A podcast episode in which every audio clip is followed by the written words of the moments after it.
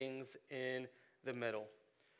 This series chronicles the life and really adventures, or I should say misadventures, of the three Baudelaire children Violet, Klaus, and Sunny after their parents died in a house fire. And throughout the 13 books, what's amazing is how these children had certain abilities identified by their parents at a young age that served them well on these misadventures, whether it was Sunny's teeth and their misadventures or Violet's uh, ability to invent stuff or Klaus's uh, ferocious appetite, appetite for, for books and knowledge that served them well as they went through the chaos and challenges of life. And each obstacle was overcome with these cultivated abilities. Have you ever found a new appreciation for something in your past that you previously had taken for granted? Have you ever found a new appreciation for something in your past that you had previously taken for granted? Ruth and I recently determined uh, a new family vision for us. We just celebrated our 10 year uh, anniversary in December, and we are really excited about that. Got to get away for a few days. And as we went on that, on that journey, one of the things we had prayed about was what the next 10 years would hold for us. Uh, the first 10 years of our marriage, before we got married, we came up with a family vision that was said, uh, whenever, wherever. We would fo- follow God whenever He calls, wherever He called. And that led us to here. But we were sensing God that, that as we had finished 10 years of marriage, uh, you know, asking us to consider what the next 10 years might look like. How might that be expressed? And one of the things that we came up with as we reflected on our lives and our own stories was that for our next 10 year family vision, that it was going to be build deep wells because you're going to draw on them for the rest of your life. And it was a phrase that a friend had said to me several years ago and as we considered the next 10 years of life, that, that family vision that was a useful tool for us as we think about finances, raising kids, making decisions about job, life, ministry, uh, it, help us, it helps us be aligned so that when we come up against these obstacles and these challenges, we have an agreement that this vision under the word of the Lord expressed through us will, will help us tackle these well together. I, when I do premarital counseling, this is something I encourage every new couple to do.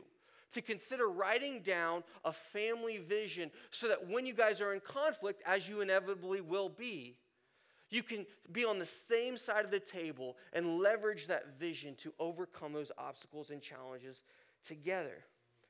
But as we were discussing this new family vision, one of the reasons that, that it stuck in my heart and really in my head because as we considered raising our kids and with what is next, I began to reflect on my own childhood and an appreciation I had for a teen based Bible competition called Bible Bowl. So now, growing up, I, I loved competition. I still like competition. But what this was was a quiz based, like memorize it, share it, say it, Bible trivia type thing. Now, I, I share that with you because pulling from that deep well has served me well, especially over the last several years.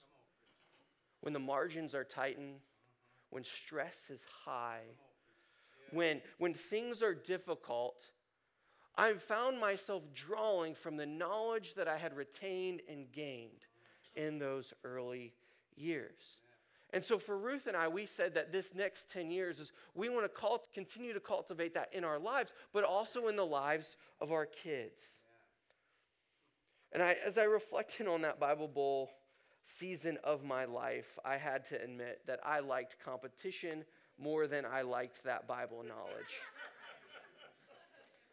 but that Bible knowledge in the recesses of my brain is something that I now have come to treasure and appreciate So I'm a little more thankful for my parents making me get up early or memorize portions of the book of Exodus or quizzing me about genealogy. And I'm thinking, wherever, why would I ever need that?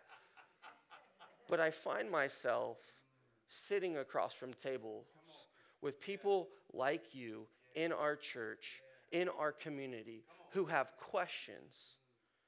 And if it wasn't for that knowledge being, and sometimes forced upon me, that I now have a newfound appreciation for. I'm able to have conversations, sometimes with a Bible in my hand, but sometimes without, because of the deep wells and the guidance of the Holy Spirit. And I recognize that those deep wells didn't just happen. Moses is leading the people of God and they're standing on the precipice of the promised land. And he gives a series of speeches about what he wants them to retain as they enter a new season of life. And he retells them Ten Commandments, and then the, later on in Deuteronomy, he expands on, on how they might apply those Ten Commandments through the law so that they can live well in a new time and a new place, that they may not forget the Lord who rescued them, but that they might live out of that rescue and help all the nations of the world understand who God is and what he has done. But it starts with him retelling the deep knowledge, the deep things, the simple 10, the 10 words of life to these people so that they might live well, that they might be prepared to live a life full of purpose and grace, unlike that of the previous generation who failed to consistently live in response to God well. And so we come to the fifth word today. It's a word of life that addresses a response to God given authority placed in every human being's life parents. God's usage of honor places human parents in proper relation to God while accounting for the far too oft sin distorted nature of the parent child relationship. The hope is that in receiving this inherent good authority, children may learn how to live under God's authority to become fully human and thus flourish. The commandment goes honor your father and your mother as the Lord your God has commanded you, so that you may live long and so that you may prosper in the land the Lord your God is giving you. Notice that this command to honor is directed to children not to parents. Parents have responsibilities to their kids to pass down the faith and raise them to be adults. That's a responsibility given by God to every parent. We're actually going to talk about this a little later when we, when we look at Deuteronomy chapter 6. And, and we're going to talk really over a series of weeks of how Parents and adults are responsible for equipping and empowering the next generation to be fully functioning people in society, but also loving God with their whole being. That is the responsibility of parents. And we're going to talk about all kinds of different ways to do that in that series called Passing Down the Faith. But what's interesting is that before people are parents, if you become a parent, we're all first children, and at least children. Therefore, every single person with a beating heart in here had two people that contributed to your existence. Your ability to first be a child under authority does shape your parenting, it shapes your life. So, again, no matter your situation or story, this command is not to be disregarded. It is for you, even maybe you'll be a parent, maybe you won't be. Maybe you have aspirations to, maybe you don't.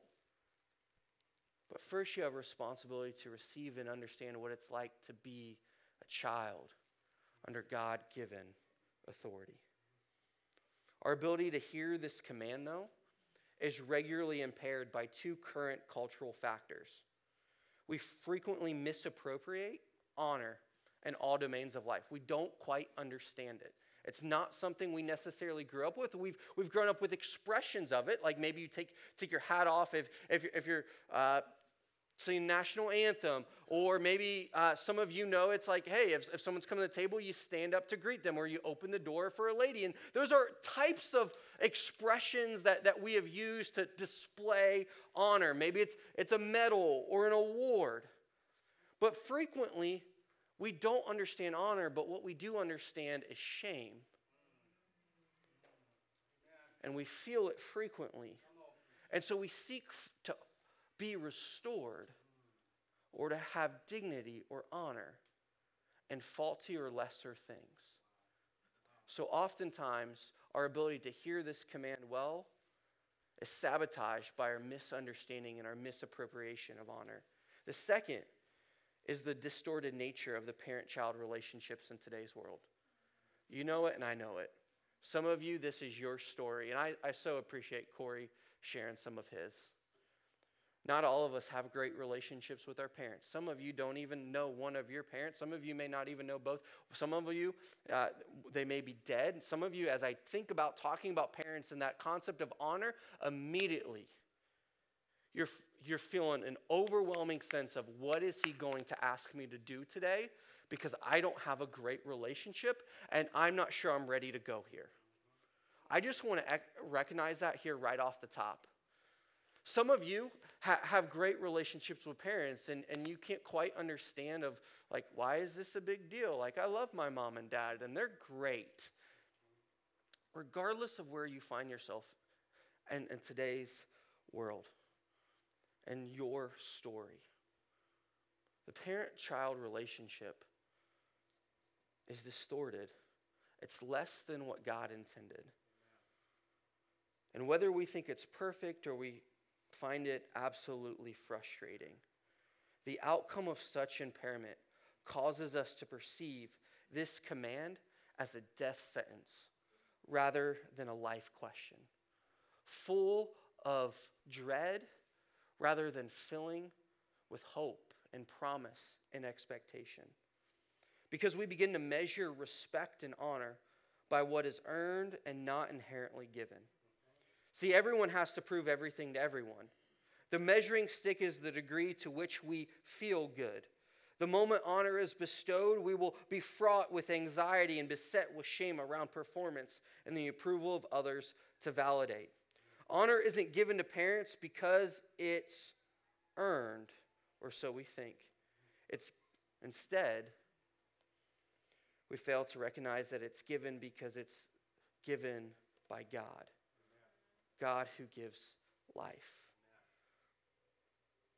And so our brains sometimes are short circuited when we start to dive into this topic. But what I find freeing about this command is that the usage of honor is actually a gift.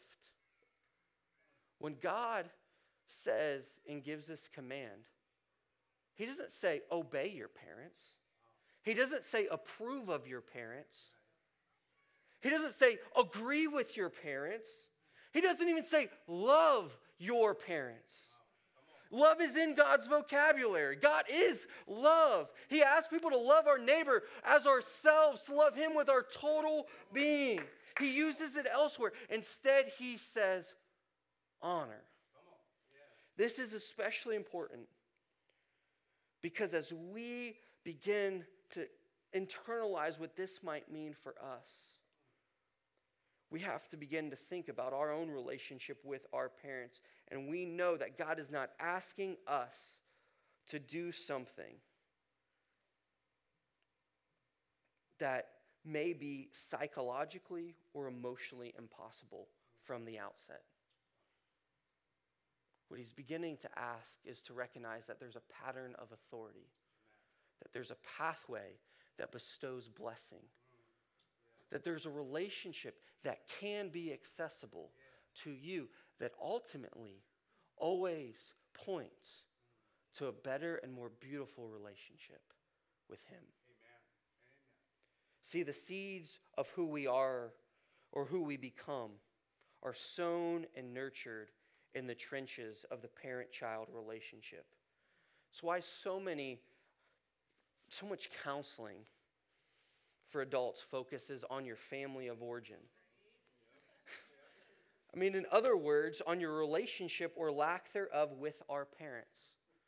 One of my favorite exercises to do with individuals is to, to have them outline their family tree and start to trace back patterns that are both good, but also patterns of brokenness. Because what you start to realize is some of what's being manifest in your own life is an outcome of generations of sin cycles that are starting to show up. And what when you begin to identify that and understand that and step back from it, you don't have to be fearful of it because you're not internalizing and identifying and agreeing with it. What you're able to do is saying, that is part of my story, part of maybe even my family tree, but that's not me. And that's the beautiful nature about God's family, is because when He gives out this command to honor your parents, it's the beautiful foretaste that we're part of an eternal and a bigger family that is His family. And when we start to engage in that, we can begin to an agreement with this is the family that I am now a part of. And that's what Moses is reminding the people of Israel. This is why we say we want people to join God's family through faith in Christ. Because then they can be made a new person with a new family on a new mission. That is so true and so important because then, as you look at the cycles, maybe of both blessing and of curses in your life, you can both appreciate, but you don't have to approve. Understanding our families of origin, understanding what God asks us to do in this commandment, honoring parents, help children, help us understand that they've been given an identity by God for the world. And that there is also a moral authority above them to whom they are accountable. We've got to understand we're all people under authority. It's just a matter of which authority we are under. Which authority are you under? When we understand that God has intended parents to be a blessing and a good authority, pointing us back to God's good and gracious character and His authority. When we begin to see that pathway and understand, hear that pathway. And I know as I even say that, some of you are like, I've never experienced that in my life. Even Sigmund Freud, who, who's a lot of our modern day psychology is based off, he says, uh, how you can help understand a person's perspective of God is what they think of their dad. And when we start to think about that and internalize that, what it begins to challenge us to do is to think about the ability to honor our parents. Starts to reconcile us. How do we deal with an authority? And while our parents may not have always been the best, and sometimes they are great, we know that they aren't always perfect. And so this gives us an opportunity to look for and experience at times the beautiful, sweet tasting nature of our good, heavenly parent that is God. And so when honor is restored in the relationship, and that parent child relationship is in the process of being repaired by children practicing honor in that relationship, the promise, the reward, or the reason, however you want to look at that last part of the verse, provides stability that lasts. Because you understand how to exist in a chaotic world amidst all kinds of levels of authority good, bad, and different. Some you're aware of, and some you're not. But you're able to recognize and understand who your identity is. Is it's a received identity that those will always be in your in your life and now you can give credit where credit is due or you can, you know, throw a wing in your mouth and eat the meat and spit out the bone. See, living under authority to become fully human and flourish is vitally important. And Israel's purpose was to model a relationship with God that transcended all relationships. Such connection was the foundation for the ability to care for others who did not have family, nor family identity, that was based in rescue rather than performance.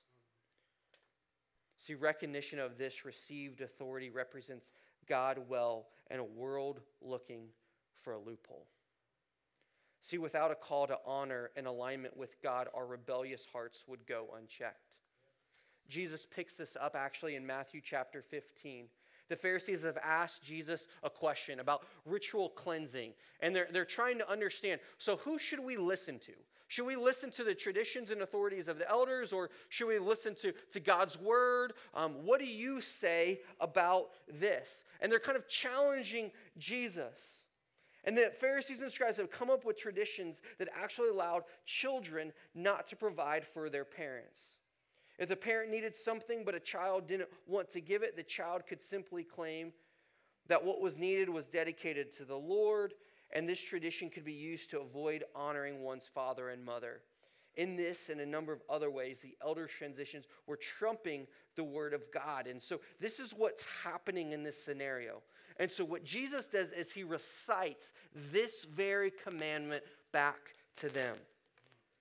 And his answer is essentially that these leaders cannot claim authority when they undermine the simple principle or practice of authority by looking for a loophole. Saying, yeah, yeah, you can do some right things, but if you're not attached to the Father, if you're not understanding who He is and what He has done, then all of your outward acts trying to get around living out this truth is pretty meaningless. Saying if you lived out of the attachment to God and His eternal story rather than your own selfish desires, then you would stop looking for a loophole. See, we need parents, we need good parental figures in our life. Without such, when conflict arises, you'll always be looking for a loophole. A way to get out, hedge the bet, not live with integrity, not be pure, not give credit where credit is due, be insecure, always needing approval, feeling like you have to be the one to control the situation. God has gifted parents those who are fully attached to God with an ability to love and represent God well. And for those who have parents who don't always do this right or do that well, we begin to understand honor for parents as a response to God given authority that starts with obedience but matures over a lifetime, leading us to love God more. Let me say that again. I think for us, as we navigate this concept of honor for parents, wherever you are at in your story, that honor is a response to God given authority that starts with obedience when you're young, but matures over a lifetime, leading us to love God more. At work, someone asked me to share what my favorite sports teams was recently, and I get a went back and kind of think about my answer. And because when I when I get this, it's it's always a fun conversation of my favorite sports teams. For those of you who don't know, I grew up in Ohio, north side of Columbus, which naturally assumes, for those of you who are familiar or maybe not, that means I should be an Ohio State Buckeyes fan. I'm not. I am a Michigan Wolverines fan. And what I find is when people ask me, How did you become a Michigan Wolverines fan? I have to go through the thought process of how much do I share about my childhood and my upbringing and my experience, which led me to that decision. And what I've come to learn is over the years, that story has always been truthful, but it's begun to change. And it's begun to change because what I realized is that unconsciously or consciously, intentionally or unintentionally, I was sharing truths about how I perceived my parents and my childhood in light of a choice. And I always get when I share that is they get, oh, so how does that sit with your family? well, maybe that's a story for another day. My typical response has been, well, in my rebellion, my parents said choose, and I chose the opposite. And that probably tells you more about me than about them. I could definitely elaborate more about that experience growing up and how later in life I had to come with terms with many of my parents' decisions and more. About that experience and that own journey of how I perceived them and how I perceived myself. But as my own journey with Jesus has progressed, realizing that I have growth and grown along the way, that I had to come to terms with how I would view and respond to my parents.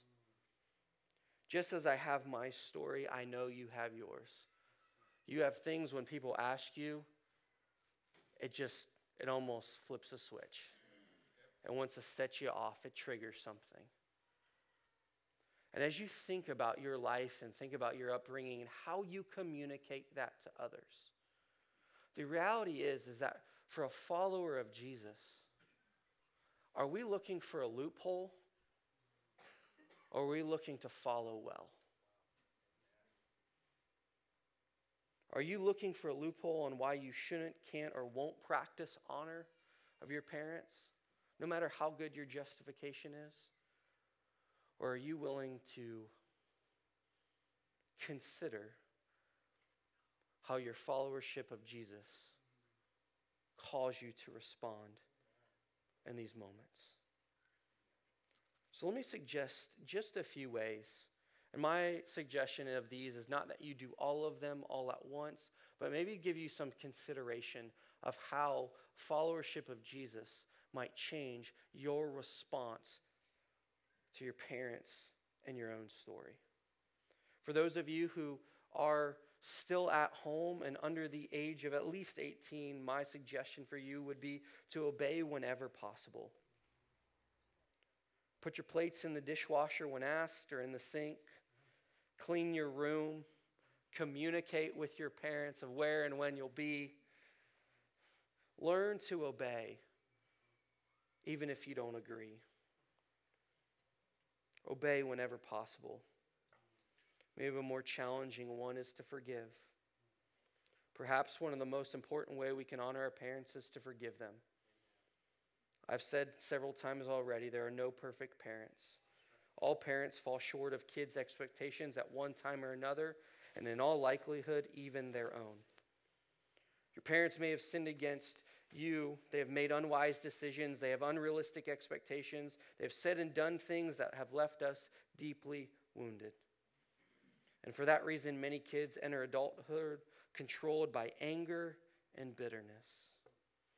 They find themselves unable to move past their parents' mistakes or their parents' sin. But you can take a step of honor today by forgiving.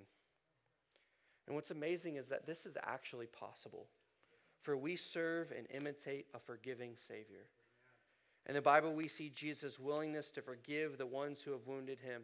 We honor our parents by extending grace and forgiveness to them. Some of you may need to have a conversation with someone else before you have that conversation, maybe with the person you need to forgive. But that's a way that you can begin to start some healing. Another way is to speak well of them, to refuse to speak evil of them. We live at a time when it's considered noble to air our grievances, when it's considered therapeutic to air our dirty laundry, when we think little of telling the world exactly what we think of our bosses, of our parents, of our governors. We think ourselves as honest and authentic. But maybe sometimes we can speak well, not to be inauthentic or dishonest. Maybe not to, to simply put them on blast but to be a little more honest that we have to work through our own hurts, our own sense of identity. And sometimes that's more on us than our parents. And we can begin to own some of that by speaking well of our parents whenever possible, while they're alive and after they have died. Speak well of them to our siblings and to our spouses and to our children. Speak well of them to our churches and our communities, modeling a countercultural kind of honor and respect that has long since gone missing in way too many contexts. Consider speaking well of your parents and refuse to speak evil of them. Kind of in tandem with that is esteem them in private and in public. Respect parents' need to see themselves in you. I'm sure those of you who are parents long to see how you have impacted your children. Your parent probably feels much the same. How their children are a reflection of their strengths and of their values. To give, you maybe don't realize how important it is to give them credit where you can. How, maybe you don't realize how critical it is to say, you know, everything I really ever learned about saving money, I learned from you. To say, you know, Dad, that's one thing you always taught me, and I really, really appreciated that. To find moments to esteem them. Both mom and dad, simple measures, the ones that can bring great joy and honor to our parents, and maybe actually open the door to some healing. We can give such esteem privately in one on one conversations. We can do this publicly. Uh, one example I was reading about this week was just maybe write a letter, a tribute of some ways that your parent has positively impacted you, and share that with them. Another way that maybe consider is to actually seek their wisdom. As you've gotten maybe to know their story later in life, maybe as you've had some conversations with them about the ups and downs, maybe you can just ask them, How would you navigate this? Or how did you navigate this twist and this turn? To seek their help. You don't always have to take it, you don't always have to do it. But maybe it's time to just ask. Another way I'd have you consider is to support them. When we are young, we gain strength and long for independence. Our parents raise us to be strong and be free. But there's a trade off here, a passing of the baton. For as our parents age, they become feeble and they begin to lose their independence. We can honor our parents by giving them the assurance that we will not forsake them in their old age. Maybe just as they cared for us, or maybe they didn't, but we're going to choose to care for them. This is our responsibility and ought to be our joy. I think at a time like this that there are millions of elderly adults living alone, consigned to nursing homes and hospitals, cared for by professionals rather than family members. This is where the great family of God begins to intercede and intersect that we can be maybe family for others in their elderly age when their, un, their own family is unwilling to engage. The last is have you consider is to provide for them. Finally, if you're able, we can honor parents by providing for them financially. Perhaps no form of honor more deeply cuts against the Western grain than this one. This command applies equally to parents of young children and the children of elderly parents. Provide for them. To reciprocate maybe a blessing that they have given for you. If you've got a job, maybe it's instead of them always buying you coffee, maybe buy them one. What's amazing is I put these out, I know some of you feel very overwhelmed. Some of you maybe have gotten excited of this is a way I can put this into practice. What I have found is that if you try to do this alone on your own strength and your own power, you may have some success. But chances are one will prove more challenging than the others. And this is where the new family of God starts to come in. For us to support one another as we get to know our stories, to be able to encourage one another. Hey, do you know when you speak of your mom and dad, you always speak about them in this way? Have you considered a different tone, a different story? Because let's remember that we're not doing this to earn favor or approval or to uphold the family image in an earthly sense. We're doing it because we have been first loved by God, and it's His authority and grace that can be mediated through parents. And maybe the first step to healing on your journey and in your story can be by you displaying honor, being first a child that gives before you look to receive. And this is where, again, the family of God, where we can help each other. So many people see generations as people who are not defined by their story. My hope is that we are people who are not defined by our past or by our hurts or by our lack of great relationships with our parents or even our great relationships with our parents, but by first and foremost a growing relationship with God that transforms and transcends all relationships. And maybe even our first relationship with our parents. To be transformed by the glory and goodness of Jesus. Let's pray. God, you are good.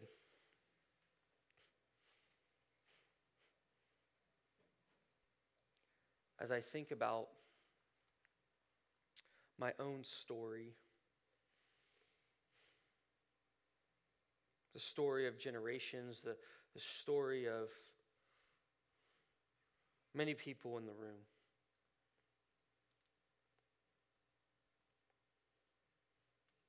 God, would you just help us respond with honor?